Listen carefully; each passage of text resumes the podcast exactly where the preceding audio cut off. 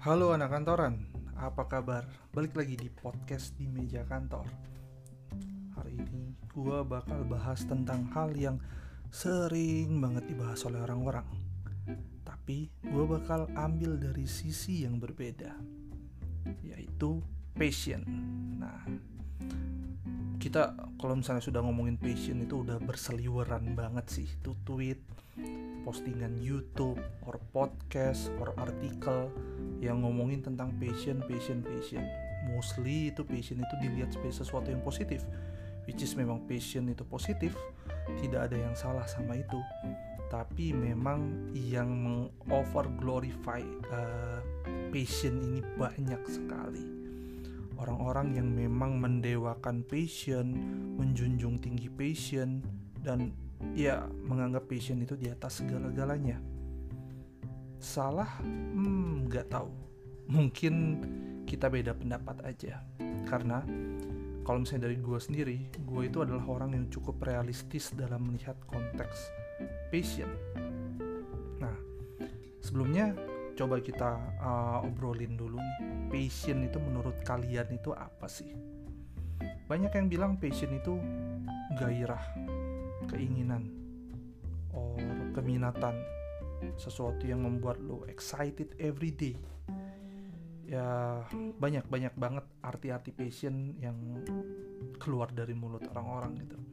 Tapi gue coba ambil dari salah satu artikel aja ini ada finansialku.com itu nulis katanya passion itu adalah sesuatu yang dikerjakan dengan ikhlas tanpa paksaan dan sesuatu bentuk panggilan dari alam bawah sadar seseorang akan suatu hal dilakukan secara terus-menerus, konsisten, tidak pernah merasa bosan, tidak memikirkan untung dan rugi, oke? Okay?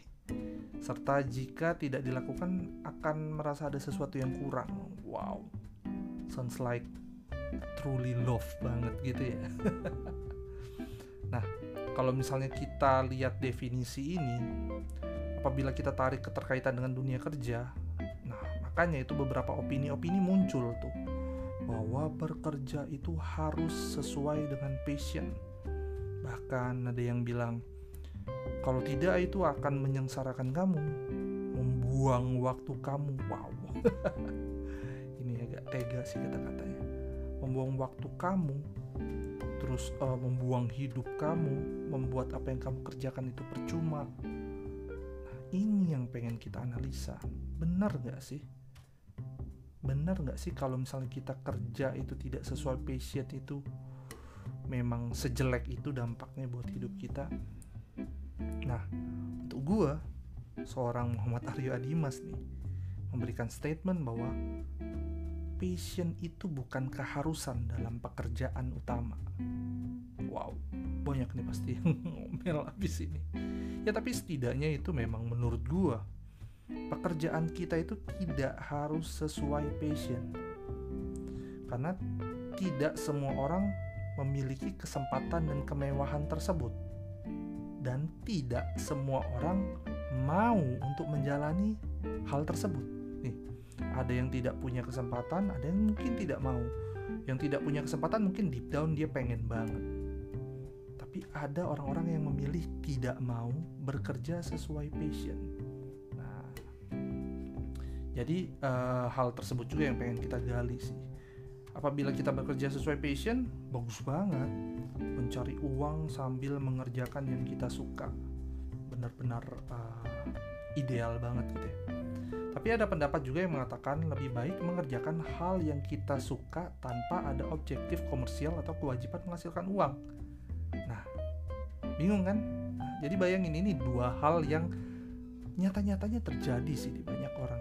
Jadi ada uh, bisa dibilang salah satu mentor gue yang bilang bahwa dia orang yang pro bahwa bekerja itu sesuai uh, dengan passion. Dia sampai berganti-ganti kerjaan demi mengejar statement tersebut gitu.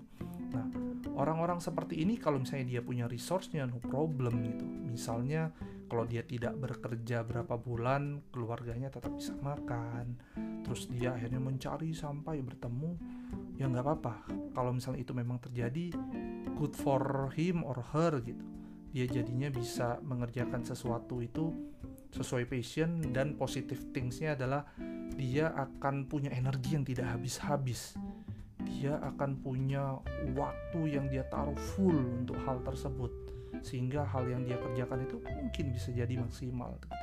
Nah, tapi minusnya dari hal tersebut adalah apabila tidak sesuai harapan dan secara konsisten juga dia tidak mengachieve apa yang dia inginkan, lama-lama passion tersebut itu bisa ke drag down.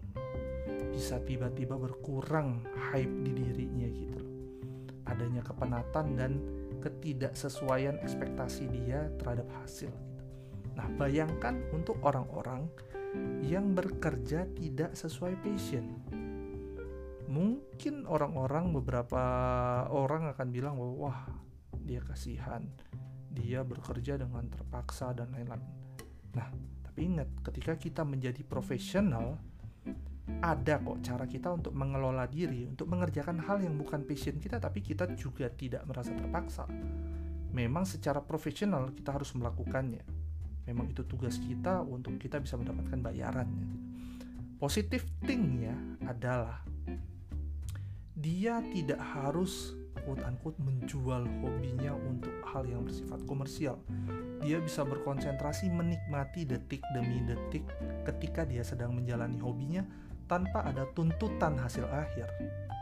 Misalnya nih, uh, kalian suka main sepeda nih, ini yang lagi seru nih sekarang. Nih.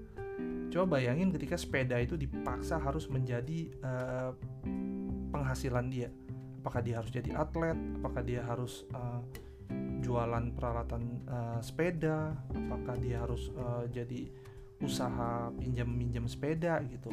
Ya kalau memang dia cocok ya bisa jadi oke. Okay, tapi akan ada banyak orang-orang yang lebih memilih sepedaan dengan konteks hobi tidak diganggu oleh uh, hasil-hasil uh, komersial yang berhubungan dengan sepeda itu. Jadi dia bisa benar-benar setiap pagi sepedaan sebelum ke kantor habis itu dia habis itu dia ke kantor buat kerja seperti biasa gitu. Jadi setiap dia bertemu dengan waktu sepedaannya itu akan very fresh. Dan dia akan menikmati tiap detik demi detiknya.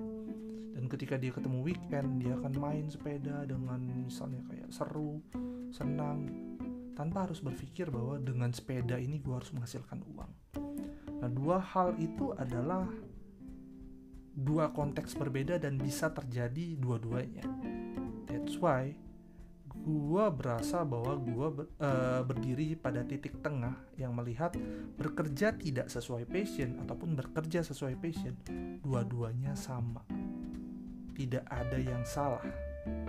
Jadi untuk teman-teman yang berada pada posisi pada posisi opini kedua yaitu bekerja tidak sesuai passion teman-teman tidak berada pada jalur yang salah. Bisa jadi memang itu pilihan terbaik di skenario hidup teman-teman.